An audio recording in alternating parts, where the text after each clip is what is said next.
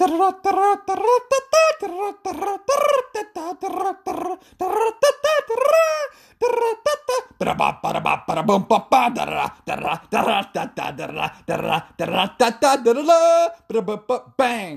y'all? I'm Nick, a senior writer over here at Sports Pack 12, and this is going to be our mailbag question segment. So I'll be answering the questions you sent in here in a podcast format, and if you'd like a written response, send them over to fellow senior writer and Dane Miller. And so in all seriousness, I have a lot of fun answering these questions. They take my research and my thinking all over the conference. And one point I want to reiterate is I'm just like you. I'm a Pac-12 fan, so in all seriousness, we're one and the same. We may cheer for different schools, but hey, we're all Pac-12 fans in the end. We're very similar. So from down south to the Arizona schools, to up north to the Washington schools, to east out in Utah and Colorado, we got Oregon and Cali in between, and in our entirety, we make up the Pac-12 conference. And even though we compete against each other during the year, let's come together for this podcast and have a heck of a lot of fun. So without further ado, let's get to today's question, and thanks for tuning in as always.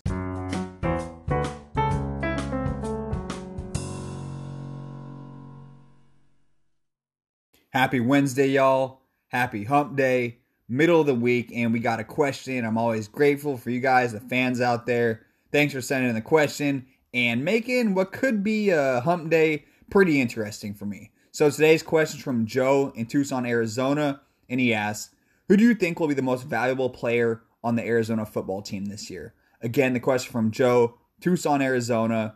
Who do you think will be the most valuable player on the Arizona football team this year? So normally I'd like to pick out of three options, but with the Wildcats, there's really only one choice on their roster, so save the drum roll. It's linebacker Colin Schooler. There could be a couple other names to consider in wideout Jamari Joyner and cornerback Lorenzo Burns, but they're really not on the same level as Schooler, and to indicate otherwise would really just be kind of pointless. So I do like to show some kids some love. I love myself some Pac-12 student athletes, working hard, great leaders, great minds, and respect them thoroughly. So let's show some other kids some love here. Starting with Lorenzo Burns, it is worth noting that he had an impressive statistic year last year at cornerback, finishing with 4 interceptions, 7 passes defended, and 35 solo tackles. And if he can build on his skill set from last year, he can prove a valuable playmaker for the Cats and a much-needed leader in the secondary. Hopping over the other side of the ball here, we're going to highlight Jamari Joyner.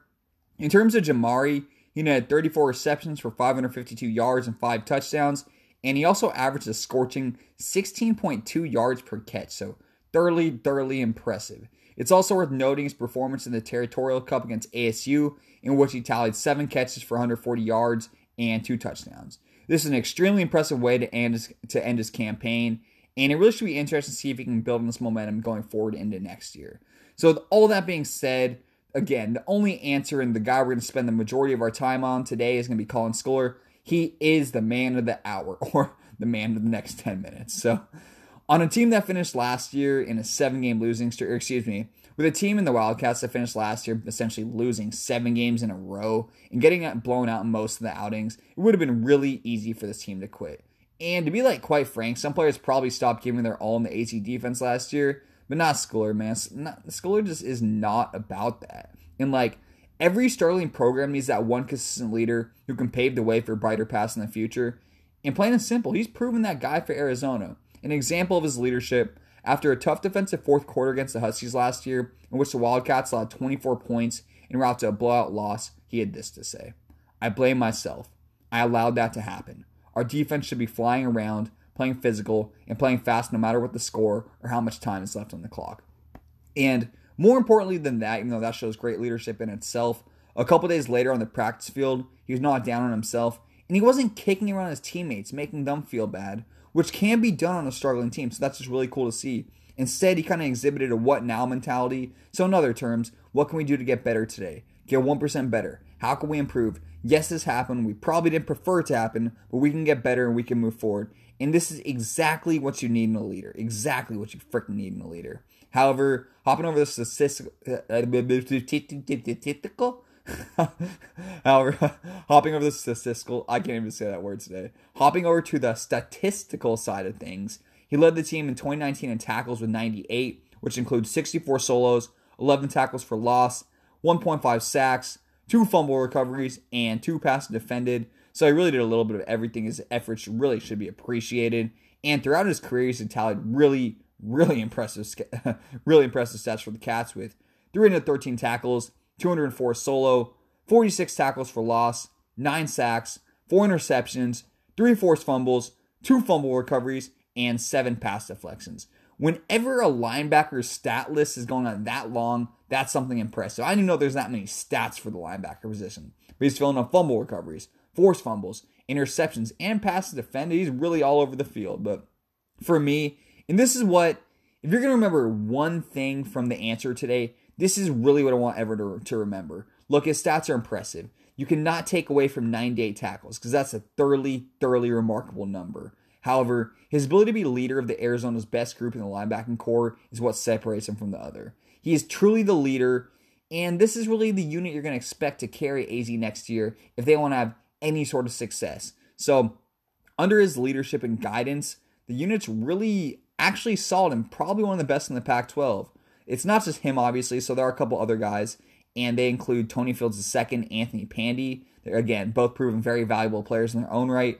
Fields finished second on the team with tackles with 94. But neither of these guys can be considered the same realm as Schooler. I'd love to lie to you. Maybe Fields, but not what he's done for the overall kind of scope of the program. So hopping back over to Schooler, in a recent list, he was named the 23rd best player in the Pac-12 and was the only Wildcat listed among the top 30 players in the conference. He's also listed as an all Pac-12 third-team defensive selection by Athlon. No other AZ players on the first three teams. However, they do 4 players on the 4th team all-conference list. But the really cool thing about Schooler, and again, just going back to his character, is that he says and demonstrates the right attitude in regards to personal accolades and winning. So in an article dated prior to the 2019 season, he stated, "It doesn't matter if I have a certain amount of tackles for losses, sacks, interceptions, or tackles. If we don't win, that's the only category I really care about." He's also a team-first guy, which isn't necessarily seen in every player this day and age, so... When asked about being named to the preseason All Pac-12 Conference team in 2019, he said, "I mean, it's an honor to be on those watch lists and to get some national recognition. But outside this team, there's really not much that matters. I mean, this is just such a good attitude, but maybe even most importantly, he's a really nice face. Like, you know those faces that just make you want to seem like a generally good person, or make that person seem just like a generally good spirit, generally good soul? He's got one of those, man. It's like the opposite of a face you want to punch. You see this guy's mug and you may consider doing some like volunteer work at the local soup kitchen." Yeah. Yeah, he just looks like a nice person. I don't know if we're going to find him at the local soup kitchen, but hey, he spreads good vibes. Good vibes for sure. Nice face vibes. But all right, hopping back over to collect myself here. So opposing running backs probably don't feel the same way with the nice face analogies. Definitely got a little pop in him. A little hammer can definitely lay a little boomstick. But more important than that, in my opinion, and way more important than his athleticism, is his ability to really understand the game from the middle linebacker position. That position holds a lot of responsibility, and I just believe he has a great feel for the game of football, plain and simple. Pretty obvious he spends a lot of time in the film room. He understands when to blitz, drop back, which gaps to fill, how to direct the defense, and contains many attributes that may not be seen on this field of play, but are extremely important to his actual team in terms of success. In very simple terms, he possesses all the intangibles needed to be a solid middle linebacker. So, in conclusion, Tim, 1, Colin Schooler is the only choice on this list, but other names to remember for Wildcats football would be cornerback Lorenzo Burns, wideout Jamari Joyner, and for some reason up top, I left out Tony Fields. But again, just remember Schooler, he's hands down my selection, and the only player I'm really highlighting today, to be quite frank. And it's not close. It's Schooler. Forget the other names. I mean, don't forget them, but it is Schooler. Second off, his career stats speak for themselves, but I'm more impressed with him as an overall leader and his positive mindset. These type of players are invaluable in struggling programs, and he may help turn the tide of Arizona football in the right direction. I can't, promise that. That'd be BSing. They'll probably still struggle this year, but they're 110% better for having him on their roster. And 3, in terms of his actual ability, he reminds me of a quarterback of the defense. He's an extremely high football IQ and just understands all facets of the linebacker position. He knows where to be at all times and lets the game come to him, which is really not seen in all-star players.